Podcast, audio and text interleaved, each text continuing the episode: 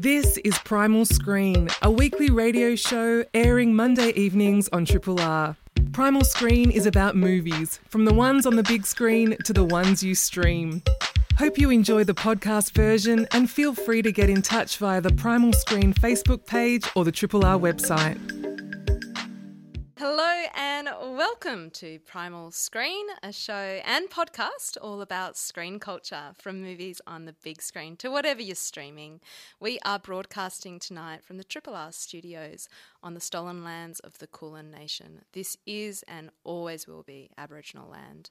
I'm your host, Flick Ford, and tonight I've got a bumper episode lined up. There are so many festivals and screenings happening here in Melbourne. We are indeed the capital of cinema. It is, of course, Melbourne Queer Film Festival for the next week. I highly encourage you to check out the wonderful program. Um, the, uh, just head to mqff.com.au, and there's lots of other smaller festivals and screenings happening, which we're going to dig into on tonight's show. So later tonight, I will be joined by Chris Luscre from Unknown Pleasures to talk about an exciting spotlight on the work of Filipino Australian filmmaker Matthew Victor Pastor happening at Thornbury Picture House tomorrow and also next Tuesday. We also, here in Melbourne, have the inaugural Melbourne edition of the Smartphone Flickfest happening from November 18, 18th to the 20th. And to tell us about the festival, I'm joined by the festival founder and director, Angela Blake. Welcome to Primal Screen, Angela. It is a pleasure to be here. Thank you.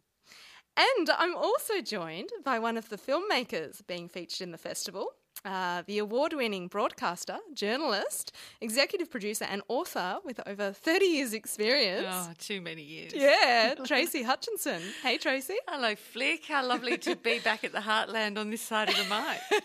Very yeah, nice. I was gonna, I was gonna welcome you to the Triple R Studios, but this is your old stomping ground. Always happy to be welcomed to the Triple R Studios, Flick. And um, hey, Angela, great to be chatting with you about this um, this amazing festival, really, Smartphone Film Festival coming to Melbourne, and and never too late for a first for me, uh, first time filmmaker on a smartphone, and a screening finalist in Melbourne with our film Healing Country. So pretty exciting. Oh, absolutely, Angela. I feel as though um, many people will be checking that they've got their radio tuned correctly and being like, "Smartphone Film Festival." Um, how did this? How did this first come about? I know that the film's been made on smartphones before before. But um, tell us a bit about the history of the film festival because this is first time in Melbourne, but it has been running for what is it, eight years in in Sydney? Yeah, we've been going for eight years, and we're partnering uh, in Melbourne with MINA. So MINA is a Melbourne-based film festival called the Mobile Innovation Network Australasia.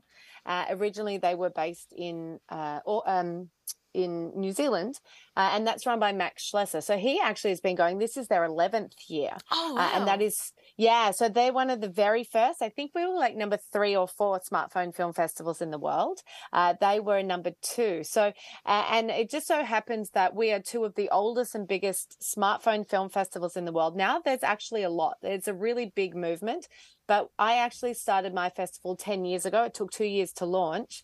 Um, and at that time, there was only two others, and there was very few filmmakers doing it. Uh, and um, I, I, mean, I got the idea because I had been living in LA for a couple of years, and I came back home, and I was in a theatre festival called the Short and Sweet Theatre Festival, and I was directing a play. I work uh, in the arts as well as a director and an actor writer, and I was directing a play, and I auditioned an actress called Alison Crew, who turned out to be my co-founder founder of my festival.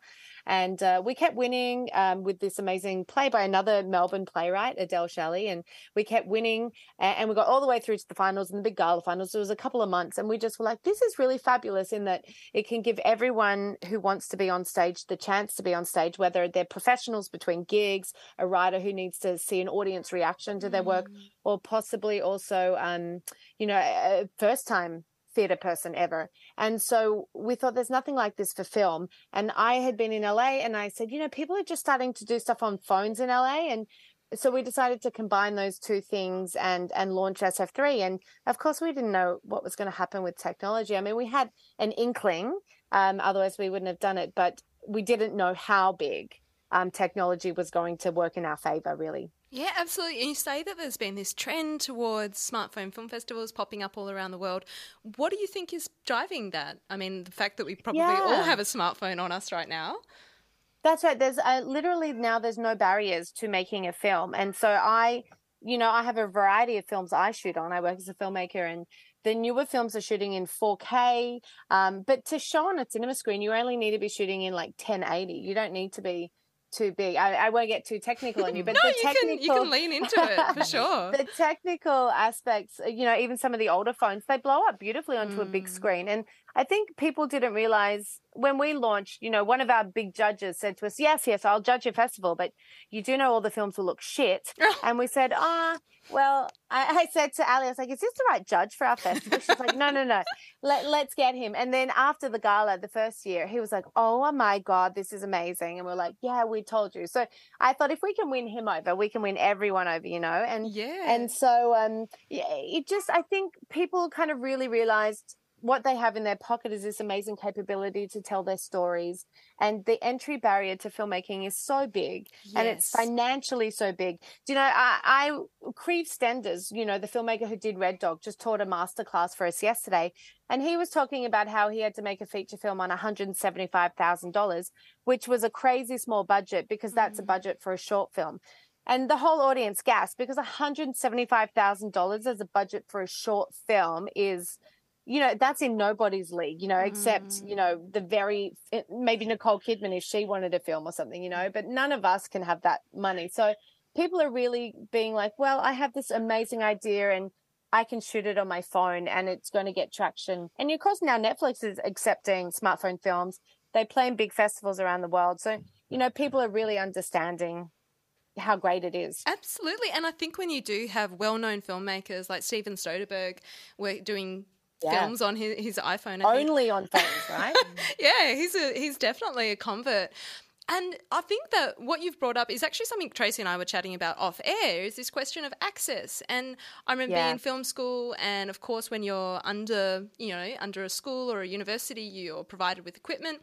As soon as you're out in the film industry, being able to finance your own film can be a huge barrier. And there's going to be sections of our community who it just isn't completely inaccessible to. Even big people, it's you know Yeah. inaccessible between their projects, uh, but let alone the rest of us, you know. And, yeah. and I think what we hope to do is to to show people that the really now the only barrier to not making professional films is themselves, Yeah. and because all you really do need is you know a phone and a great idea. You need a, a great idea, and you need to work on that great idea and shoot it on your phone, and that's all you really need. Well, a big um, discussion point that comes up with whenever we're talking about film and also film festivals and who gets uh, a platform is to do with access. But also, when you change who is behind the camera, you also change the stories that are being told. And I can't help but feel that the lineup for a smartphone film festival will be very different from a traditional film festival, where you have a certain demographic that are able to have access to this Yeah, funding, to these programs. So, what can what can um, audiences expect from the festival? Can you give us a Yeah, little I taster? I love that question. You know, I've never been asked that in all my years. Really? It's Oh. such a great question. Wow. Um, well, we very much at SF3, we're run by two women and we are very, we partner with lots of organizations because we understand, we understand everything that's happening, especially in the film industry. It is traditionally a very male dominated world.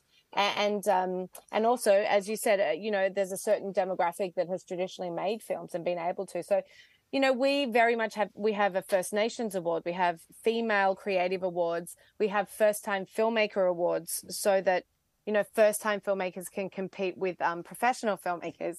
We we kind of make sure that we have awards for everybody, and so we also therefore screen all those types of films to make sure that those stories are on screen for our audiences as well as um as the filmmakers getting a chance and to know that I think for us it's to know that they have a place to show their film. Um, and we very much modeled ourselves off many film festivals we loved the good and the bad of those festivals. And a lot of them started grassroots and became very inaccessible to people.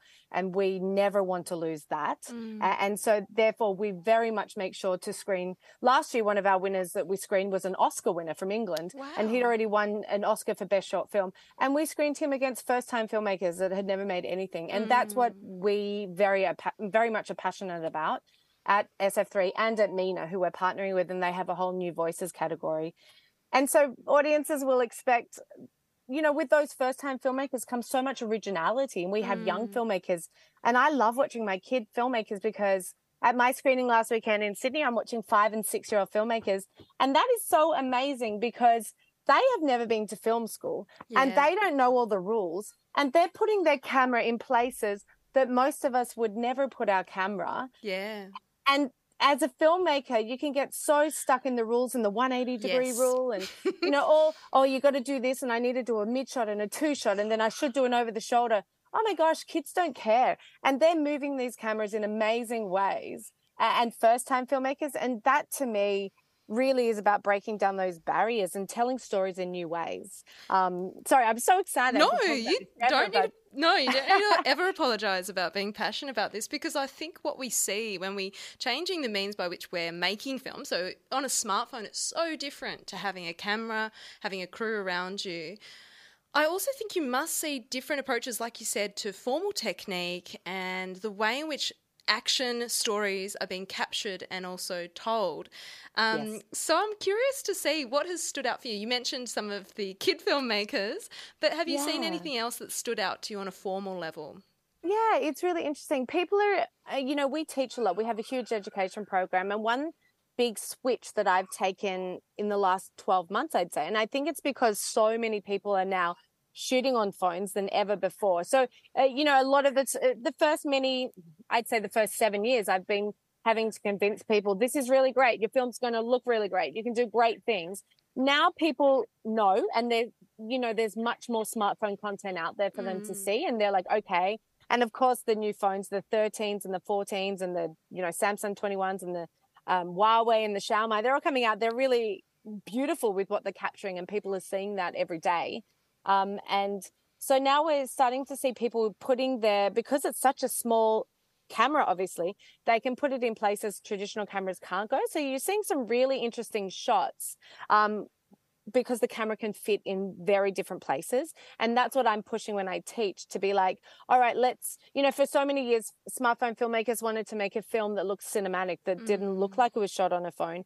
Now we're kind of like, hey, let's make it look like it's shot on a phone um, and wow people from that aspect because mm. you don't mm. have to prove the technical elements anymore because they're there. And of course, cinematic mode is changing the focus, which was uh, kind of the biggest difference was when you shoot with a smartphone, everything is in focus. Yes. Um, but now that's changing, you know, mm. and the lenses are doing more of that soft background and the rack focusing and and so yeah, it's really about starting to showcase what a smartphone does now instead of hiding yeah. the fact it's shot on a phone. I think that's probably the biggest difference. And also, it's just original stories. People are documentaries. Um, you know, Tracee's made a beautiful documentary yes. that she'll talk about in a minute. But I think for me, it's the documentaries in smartphone filmmaking mm. because I hear a lot from documentary filmmakers that when they go in, you know, people are so used to seeing smartphones up on a screen uh, in front of them, sorry, that they're not worried when they yeah. see that smartphone mm. in front of them mm. and they're not clamming up, which they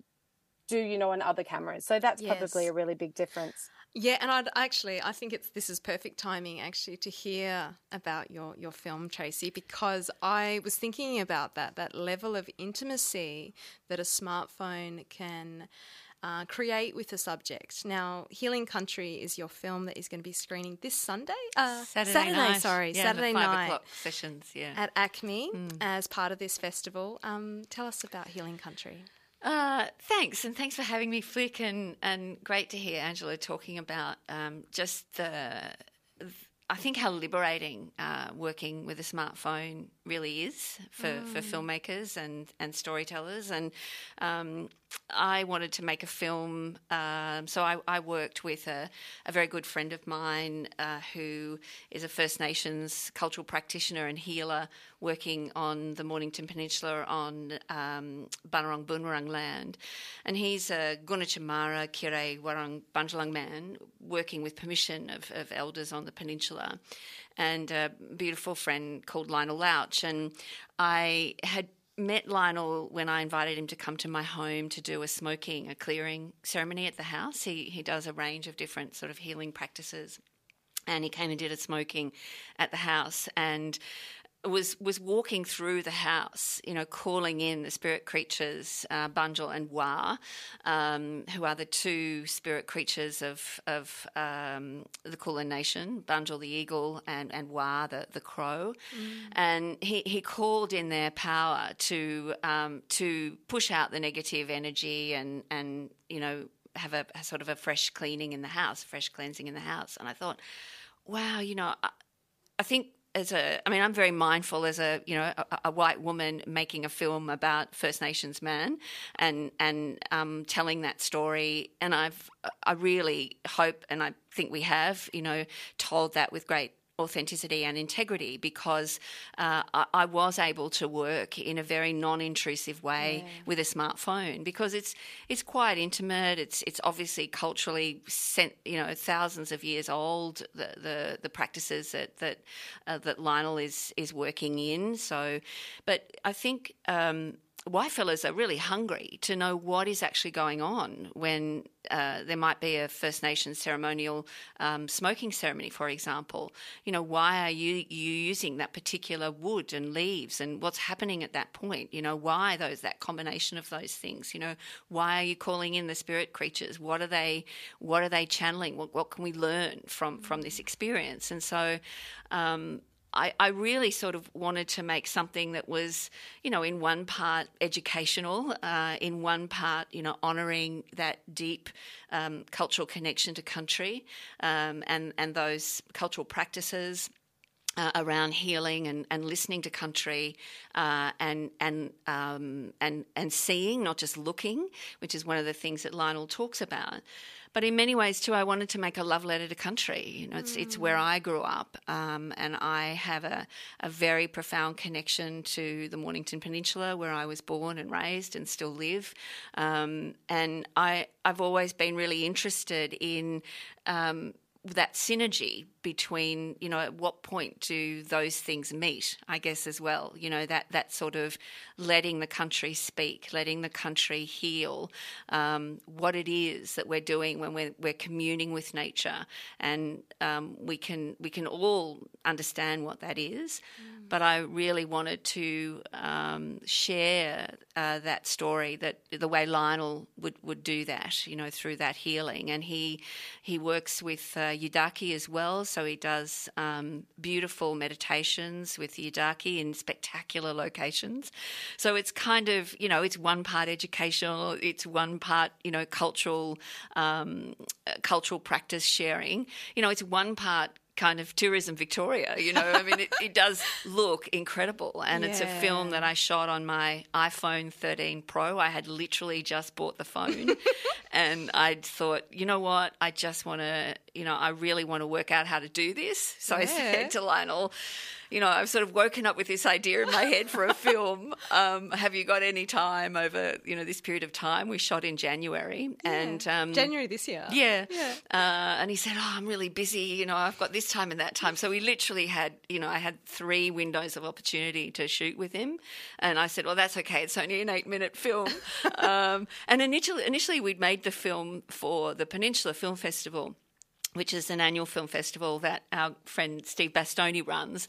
Uh, Steve's a local and he's introduced this film festival and everyone loves it. And, you know, we go every year. And I guess one of the things that I'd always notice about that festival is that there's uh, very little First Nations storytelling mm. um, and, and not not as much local storytelling as as I as a local person would would necessarily like to see in a in a local film festival. So, you know, it's very much about wanting to see our place, our mm. country, beautiful Bunurong Bunurong land, uh, up on the big screen, celebrated through First Nations cultural practice and, mm. and really sort of um, share, you know, that incredible, um, those incredible stories and that incredible connection to country. And so I literally turned this thing around in about two weeks.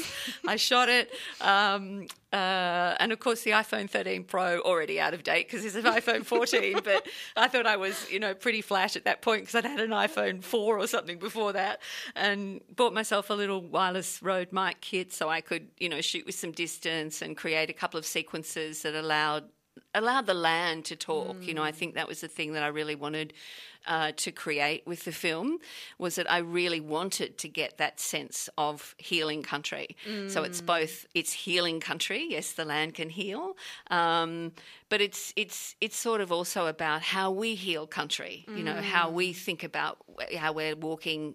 You know, to walk a little more gently on the land. So it was sort of both of those things. And um, I shot in uh, 4K on my phone, uh, and you know, I had a couple of little glitches here and there, but oh, that's part of the process. You know, and then there was a beautiful song that I had in my head that I there's a lovely, incredible local songwriter, Marty Williams, and I thought I reckon Marty's got a song. I know he'll have a song. The song I'm hearing in my head that you know. So it was literally that that thing yeah. that I woke up and this film literally just sort of you know I could see it. I knew I knew exactly how I wanted to shoot it and being able to shoot on the phone was allowed that in- intimacy and that nimble ability mm. to move really fast and not be intrusive in the work that Lionel was doing mm. and actually just let it unfold. And so it's it's kind of part set pieces, a couple of sort of set pieces that where he's explaining things like what's going on with the smoking ceremony, but then there's a a number of sort of quite verite sequences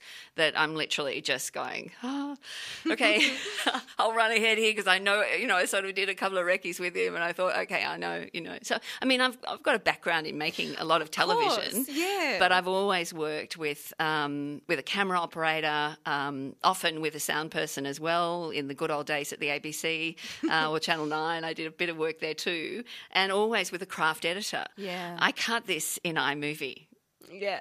And, you know, literally, and, and because it's, it is about, you know, sometimes if the story is strong, you, you yeah. don't. It's it's what Angela was what Angela was just saying. You know, especially a film that's only eight minutes long. Um, but you know, if the story is strong and you've got a sense of how you want to tell that story mm. it, cinematically, you don't need a whole lot to be going on. And it's interesting you say that because I think a lot of people sometimes there's a it is hard sometimes uh, broadcasting short films. People, you know, I know festivals sometimes struggle with that. Often, with you know, think about Melbourne Cinematheque, we always put a short film at the start of the other film, so we work it in. And festival programmers do that all the time there is it's such a different beast the short film mm. and i love that you both touch upon storytelling and and tracee you mentioned the nimbleness of mm. your response and how having access to something in your pocket mm. just allows for you to capture that story as it occurs to you because i think what happens with long film projects where you're working with lots of people there's the group negotiations mm. but there's also it can be dragged out and you lose sight of that story at the yeah, core. I think so. Um, yeah, yeah, and I love the, the, the comment you made before about the intrusiveness, potential mm. intrusiveness of having an entire camera crew with oh, you. Oh, it is. It and is. That would have taken away from Lionel's yeah. story. And and I've seen that. I've mm. you know mm. working you know for years as a reporter or, or a producer director in, in television. You know the minute a camera turns up people change. Yeah. You get a different response when, when there's a camera. You know, that's why I love radio. Yeah. You know, because there's an intimacy about yeah. radio. You know, you, you, you we're just sitting here having a yarn. You know, the fact that there's sort of half of Melbourne listening because everyone's listening to Triple R. but but there's an intimacy yes. about radio and, and, and it's it's why I love the smartphone. Mm. And so, you know, the opportunity to um, submit this film into the Smartphone Film Festival, really prestigious Sydney one, Yeah. and we didn't get the, the, the, the kind of the Guernsey in the in the Sydney one, but I'm so proud to I mean, to to be yeah. able to you know be in the in, in the inaugural iteration of the Melbourne screening in Nam at, at at ACMI, a beautiful sort of way for for Lionel to sort of Mm. have his work celebrated. But yes, you know it. It, it is it is quite an intimate portrait of him because everyone is used to their phone. Everyone is is sort of taking photos and uploading them to their social media. You know, we're all doing that. We're all really comfortable with that. So the idea that I might have been there, you know, with my sh- with my smartphone, sort of running and shooting a couple of sequences or doing a couple of set pieces with him on a very very lean little tripod. Like I've got a very very my kit is really small. You know, it's literally the size of a handbag Yeah. and a, and a tiny little tripod. I've got a little Rode wireless mic kit that I love, you know, and the little transmitters are the size of an old iPod, you know. I mean, they're tiny. So, and, and you're getting broadcast sound, like high quality, beautiful sound. And, you know, we know as audio people, if your sound is good, if you're delivering something with great sound, um, it can be a little more, you know, your, your visual structure can be a little more can forgiving definitely- in and you some can way. play around with visuals. And I love Play that. around, A- yeah. Angela, you said that before about how with that first judge there was um, Oh, some doubts around this idea of whether it would be a beautiful image. But the reality is, cinema isn't always beautiful, and those textures that a smartphone would allow for are all part of cinema. Hmm. So, and, and I'm really interested with um, Tracee. You were saying before about how you know the fact that you got you know you shot this in January, you've been editing it. Um, and you've been able to release it at festivals. I mean, in such a short period of time. And I thought a lot about the way in which sometimes we have a sense, particularly with Indigenous identity and Indigenous stories, this idea of there being one story that has that platform. Um, obviously, NITV does an amazing job of spotlighting these different stories. Uh, SBS is a great provider of that as well. But often there is just not enough opportunities. So we do have a singularity to it. Whereas if you've got a whole bunch, and you weren't even a filmmaker before, before Well, you I took made- up the phone. Yeah, I mean, made- I, I made other things, but but but, Yeah. with but with the more cumbersome model, you know, that Yeah, that, yeah. required the, the and Well, you know. the smartphone filmmaker is more so sort of what I yeah, was that's getting right. at. But I'd also experienced that frustration as Yeah. as someone um, who, and I'm not necessarily wanting to make it a gender discussion, but in the past, I had only ever worked almost exclusively with male camera operators, and I've always had a really clear um, vision for you know if I'm shoot if, whether I was shooting something at seven thirty report or whatever it was I might have been doing. I always had a really clear idea of how I wanted it to look, and I lost count of how many times on you know when I'd be trying to shoot something where I'd really want it shot in a particular way, and I'd get get back to the office and go, "You didn't actually get the shot I wanted," and it used to really really frustrate me. It's like, no, that was the opening shot, and you didn't get the, you know. So this one was like, I know exactly how I want this film to start. I knew how I wanted it to end, um, and you know, yes, we've been really fortunate. You know, we um, we we've had a couple of screenings, you know, but this is the first one in Melbourne. So we we screened on the peninsula in in in March, and and we picked up third prize, which was extraordinary up against like quite big production short films.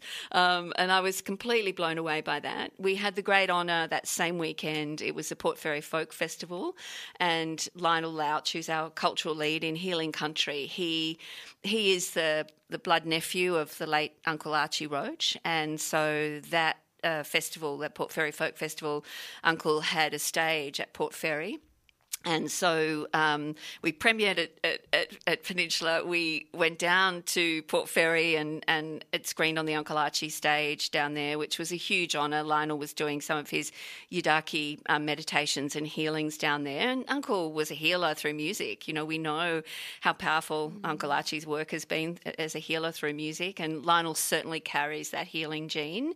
Um, and then we also got official selection in the Toronto Short Film Festival, which completely blew my mind. uh, and and then this one is just such a beautiful way. Angela, thank you for having us in your festival. But Of it's such a beautiful way to end the year, and also now with the passing of Uncle, um, this iteration of the film does have a final frame tribute from Lionel to Uncle um, because they were very, very close. And um, so it's been a, a, beautiful way for, for Lionel too to sort of honour um, the great sort of patriarch in his family who's passed and, and from a very personal, you know, they've had a very public grief with someone who's been very public, but it was, you know, so it was a beautiful opportunity for us to uh, screen the film one more time. Um, but but yes, the first time in Melbourne. So I'm you know at Hackney. I'm like, oh my god, be sitting there pinching myself, going, yeah. my god, that's our film. no, it's extraordinary. Um, for listeners who are listening to you talk about your experience of filmmaking how did what would you do you have any recommendations on getting started with smartphone filmmaking oh well i think as angela's explained, you know, the motivation for for creating Smartphone Flick Fest uh, in the first place was, you know, this is the technology that everyone is using, and yeah. it, it, it will continue to evolve and and throw up new ways of doing things. But I think for me, uh, I think it was the creative control. Mm-hmm. It was not having to navigate my way around the ego of a camera person. that actually is very um, appealing um, to me. yeah, it's like just shoot it yeah. this way, you know. And yes. then so it's only one person. You're only having yeah. you're only you're in your own feedback loop, right? Yeah. So you're literally just and the way I shot this, you know, there was there is a particular sequence where Lionel um, takes people on he does these beautiful sunset meditations and and walks and and picks off some you know beautiful bush food and we sort of eat and walk and gasp at the view and all sorts of things along the way and then it sort of culminates in a beautiful meditation at St Andrews Beach back beach on the peninsula which is a pretty spectacular place so I've got all all sorts of things like I've got light changing. I've got a group of people. I've got him stopping at a place where he said he wasn't going to stop and he was going to move a bit further. But again it, it was the nimbleness of yes. having the phone, and he was mic'd up, and uh, and I I literally just knew that once I'd sort of got a couple of sequences, I knew I had the particular thing, and then we just got this, you know, Bunjil and Wah were absolutely with us because we got the most incredible um, picture perfect postcard peninsula shots. Yeah. and it, it really is you know it, it does look incredible. Like it yeah. looks like you know you've had sort of some kind of oscar winner cinematographer sort of directing it. And it's like no it's just me and my smartphone. Well i feel like we've there's lots of different threads we've covered and i feel as though um, really audiences just need to get along to the festival. And have um, crack. And have well. crack. yeah. We, we, are running two days of workshops that's so right I, I know yes. you said when people are how do they get started yeah. I, I would say on the Friday we have a adults workshop. It's uh, from rookie to pro, I think is the title. And that's going to be Max and myself um, running those workshops with a few kind of um, talented filmmakers we're bringing in um, with us who have been working in the smartphone. Trace is very talented, uh, but um, ones that have been working in the smartphone world for you know quite a long time, yeah. um, who are coming in to kind of really talk about smartphone filmmaking, but led by Max and I, um, because as well as running our festivals, we are filmmakers and um, mostly smartphone filmmakers now. Um, I shoot nearly solely on smartphones. Um, and then on the Sunday, so that's four to six at Swinburne University. And then on the Sunday from 10 to 12, we have a kids filmmaking workshop. Uh, because one of the things we do specialize in at SF3, as I was mentioning, is kids and young um, education for kids, tweens, and teens. So that workshop's from 10 till 12 on Sunday, also at Swinburne. So if anyone's curious, come on down and we will you know, a smartphone is just a camera. It's and now they're so great that it's a camera choice for uh, people mm. working in the industry. And you know, Tracee, everything she's saying about the one person film crew is, uh, you know, uh, that's what smartphone filmmaking is. And then I also shot a film which had a ten thousand dollar budget and a crew of forty, and our, we were shooting on a smartphone. So you know, it was just my camera choice was the iPhone 14 Pro Max. I was lucky to get one of those and shoot on, and and so, you know, anything from, you know, that one person making a film up to professional film yeah. crews are shooting on phones and, and we'll teach everything all all of that in between. So yeah come along. I'll plug and, my workshops. We'd love to see you. And absolutely. and the to, oh sorry. meet. Oh and the screenings. Of course you yes. have to come and see tracee's film on the big screen. Yeah. and all we have in my screening from sf3 i have um I think it's 11 other um, Melbourne filmmakers screening as well. And Max has lots of films. And then we've chosen from all the years of SF3 and MINA, we've also chosen some of our favorite films um, from all those years as well to screen. So Oh, they'll amazing. be e- everything from like, I think my one of the fil- films is shot on like a Samsung 4 or something. You know, that's Oh, a great great grandfather. I remember that one. I know, but it's a great story, you know, as we were saying. So it doesn't matter. I don't care about Yeah. what it looks like. It's the, the heart of it, you know. What's um? Where can we get tickets for that? Yeah, so it's uh, now on my website, sf3.com.au. There's a link to all the Melbourne screenings. It is on Eventbrite if you type in SF3 and MINA. And Tracee's film is playing at 5 p.m. on Saturday, the 9th, 20th, Saturday the 20th No, November. 19th. It's the 19th, I was right the first time. Oh, the 19th. I tell you, this Saturday night, Yeah. um, Tracee's film is playing three at 5 p.m. at ACMI Yeah. in the um, studio, the uh, Swinburne studio, and we'll be playing, and then we'll we'll be having really great networking drinks. You know, for there's this amazing smartphone filmmaking community, and sorry, my two year old will only sit on my lap right now. Um, but um, please come along and be a part of, you know, not just the screening, but a part of the community, and it's really inspiring. And Hmm. yeah, Absolutely. It's, it's sort of a, the democratization of, of filmmaking. The that is smartphone. a great way of it. Completely. It's, it's just you know have a crack. Yes. you know, just just play around with with whatever you've got and whack it into your iMovie and play around. That's what I did.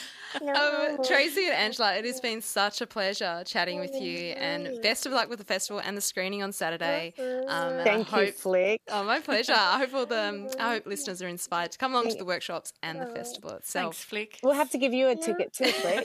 I'll be I'll there send you for an, sure. Yeah, I'll send you an email for a ticket, definitely. And listeners, get on there and buy a ticket. We'd love to see you. You're listening to Primal Screen on Triple R with Flick Ford. Earlier tonight, I had the pleasure of speaking with the festival founder of the smartphone Flick Fest, Angela Blake, and, and one of the filmmakers who's being featured as part of that festival, Tracee Hutchison, and her film Healing Country will be playing this Saturday night at ACMI. So make sure you check that out. Um, there's also a whole heap of workshops, like I said before. Um, and you may have heard that we're doing um, sort of a spotlight on some of the screenings that are happening around Melbourne. And before we chat to my next guest, um, I just want to let Triple R subscribers know that we're having a special subscriber screening of Bones and All on Tuesday, November 22nd at 7 pm, Cinema Nova. The we do have two double passes for subscribers, so just head to rrr.org.au. Um, this is a film that is getting a lot of buzz. It's starring Timothée Chalamet and Taylor Russell. It's a story of first love with a dark twist as a young woman and a disenfranch- disenfranchised drifter embark on an odyssey through the back roads of America. Despite their best efforts, all roads lead back to their terrifying past and to a final stand that will determine whether their love can survive their otherness. So, if you would like to come along to that sub- subscriber screening, um, head to rrr.org.au. And I'll see some of you on Wednesday for our subscriber screening of She Said, which I'm very excited to see. Uh, so, my next guest is Chris Luscri. Um, Chris, you've been on the show before. I have. people, listeners will know you as um, one of the one of the founders of Unknown Pleasures. Um, which is a, a sort of a screening program that runs through Thornbury Picture House at the moment. You have a very exciting spotlight coming up tomorrow night and also next Tuesday. Um, tell us about it. Yeah, so uh, we're me and my um, colleague uh, Bill Mousoulis, who's currently in Adelaide but will be flying up next week, is uh, we're incredibly uh, excited to. Uh, be presenting the work of the Filipino Australian feature filmmaker Matthew Victor Pastor, who's only 33 and has made 14 feature films. Oh my God. what am I doing with my life? the, the most prolific um, and in some ways one of the most exciting Australian filmmakers currently working. So Matt's been a really terrific friend, and um, we've been talking about doing something together for quite a while. yeah.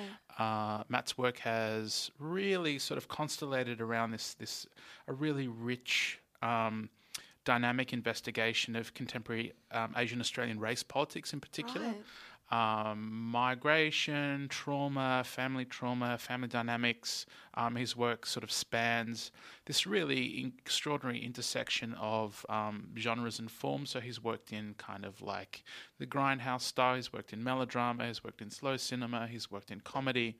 Um, he's worked sort of, and oftentimes his work will straddle the boundaries between all these different genres in one in single works.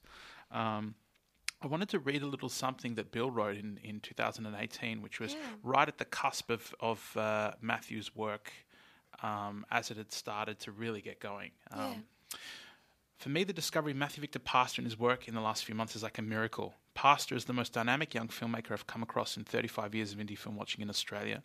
Because it's not about promise. At the age of 28, he's already delivered five features, including three that are released simultaneously this year. He's flying, and it's so high that it's disturbingly above any radar that Australian film culture has in operation at the moment. If the Melbourne International Film Festival would not play, play one of his new features this year, it would be a crime beyond belief.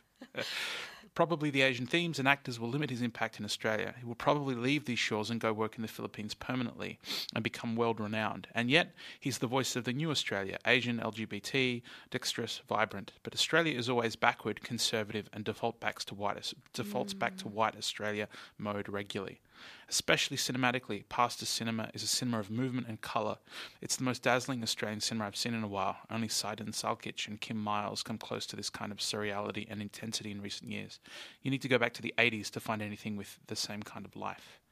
That is amazing, and thank you to Bill for, for writing that. I just I had to read it. yeah. Oh, it's poetic, and I think it really captures something about. And you know, we are talking earlier about the smartphone Flickfest, and Yeah, that's right. and the way in which it opens up an, this kind of access that is previously denied, and what stories get told. Mm. Um, it is remarkable that he is that prolific, and also what he's contributing to Australian cinema, but also like the global stage.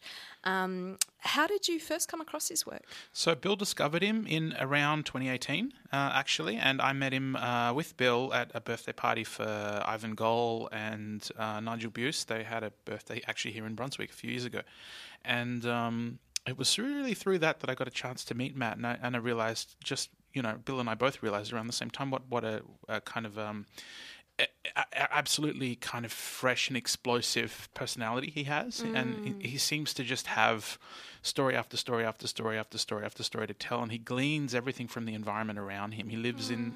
right in the heart of the inner city, and and he writes from a Starbucks cafe.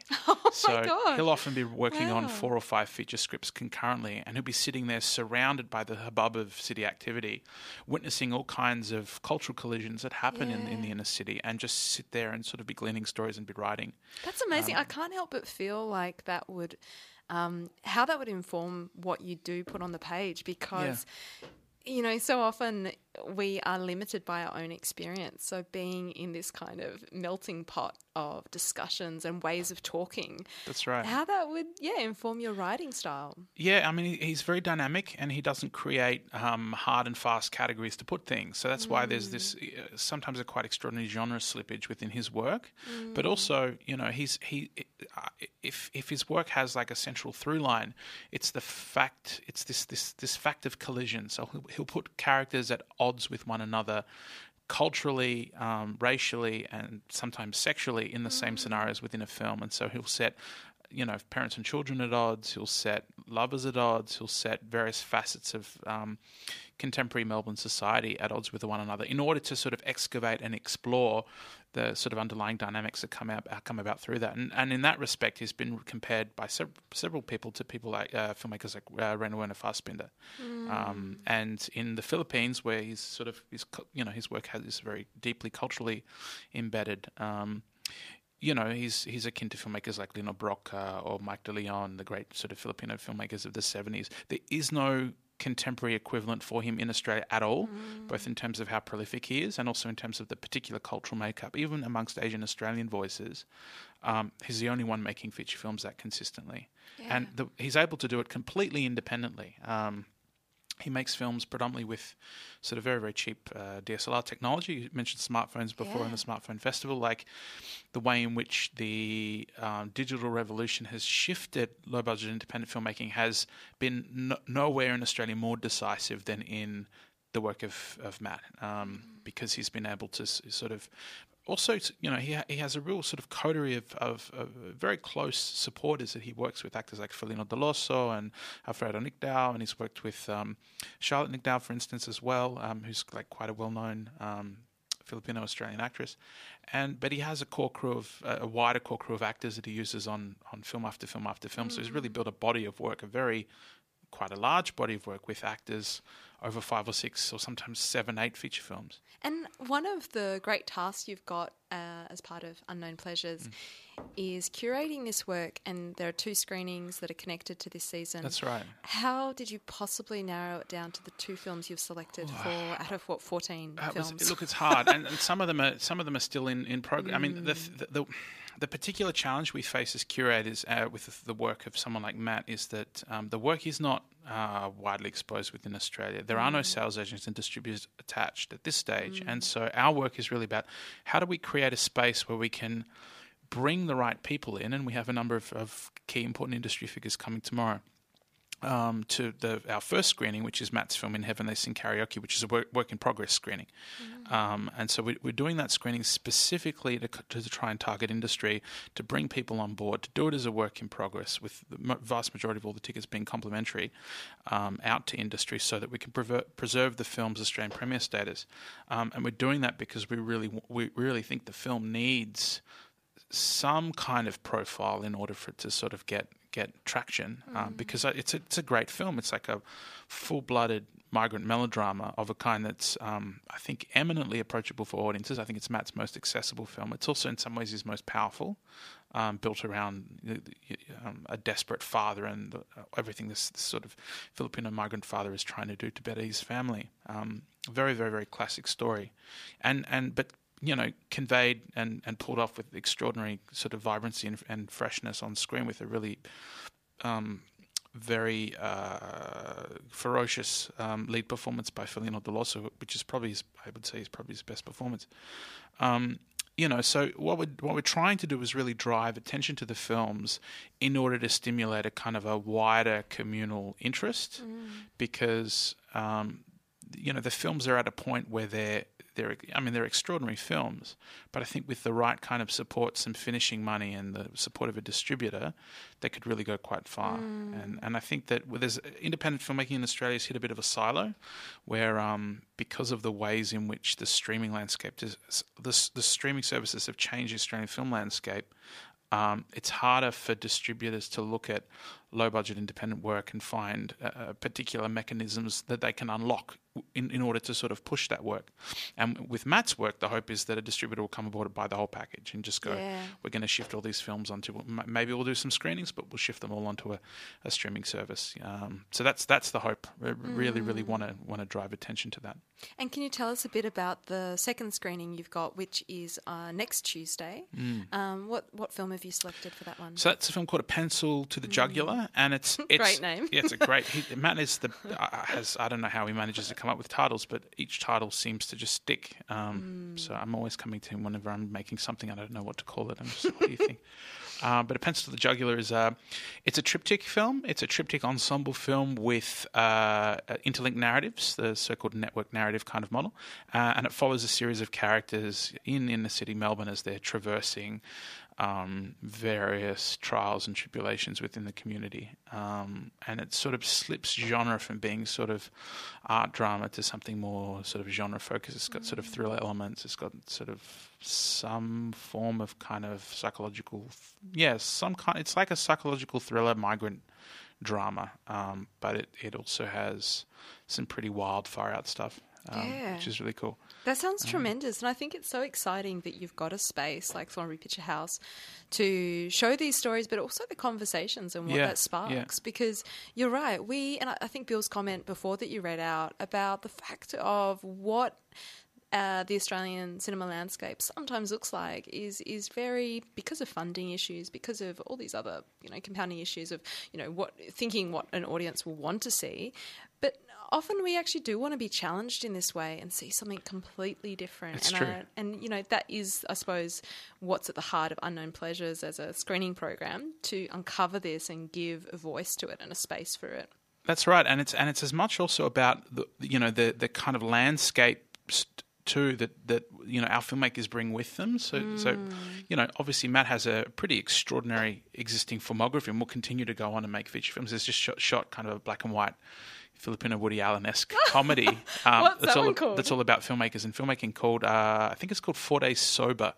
Um, so he's working on that at the moment. He's also working on a, a documentary that he shot during COVID about dreams and um, yeah, dreams and and uh, involuntary kind of dream logic um, between that he shot a very intimate film that he shot with his partner, and um, you know, but what's really interesting is Matt's also at the really at the at the spearhead of a kind of a new wave in Asian Australian filmmaking at the moment, specifically within Filipino Australian filmmakers. There's two others. There's a, um, obviously Vonnie Patiag, who lots of people know, who's works predominantly or has worked predominantly in, in television and in short form, and there's also um, a young filmmaker that Matt's been uh, mentoring called Caleb Rybates, who made a, a really sort of um, beautiful, um, sort of a black and white drama uh, in the style of Lav Diaz that was at MIFF this year that sold out all three screenings. That again was made totally independently. Yeah. 21 years old this guy is, and so and you know Matt's been working closely w- with him. So it's like you know uh, there there are a series of of, of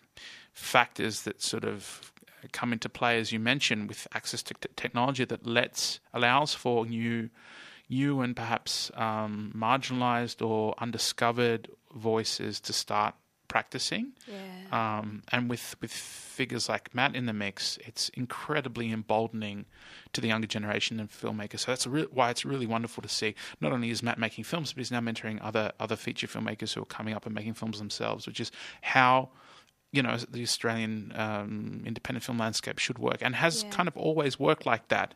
Oh, it's now it's our job to kind of try and drive attention to that, and, and so that history gets gets spoken about and, and Oh, people ab- pay attention to it. Absolutely, and for, for listeners who are wanting to come along to these fantastic, two, there's two screenings um, of Ma- Matthew Victor Pastor's work.